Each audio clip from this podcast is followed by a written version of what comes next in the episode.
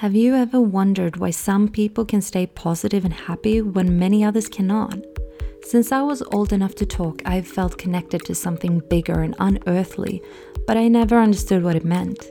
As many people around me and before me, I too have wandered in shadows not knowing what I am doing or what is the reason for doing anything.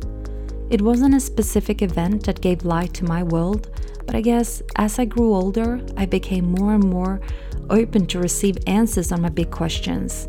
And slowly, more answers came to me. Things became more clear. My goal with this podcast is to share the knowledge I've gained in a space where I can think out loud. I want us to grow, and with this podcast, I know we will. It is a way for me to inspire and promote positive changes and choices, a place to feel connected with people who might be pondering on the same things that I do. I want to share what is working for me and what I find in my research because the chances are they will work for you too. I choose to follow what makes me happy. Do you dare to try the same? I am Michelle Adra, and this is the Beyond the Clouds podcast.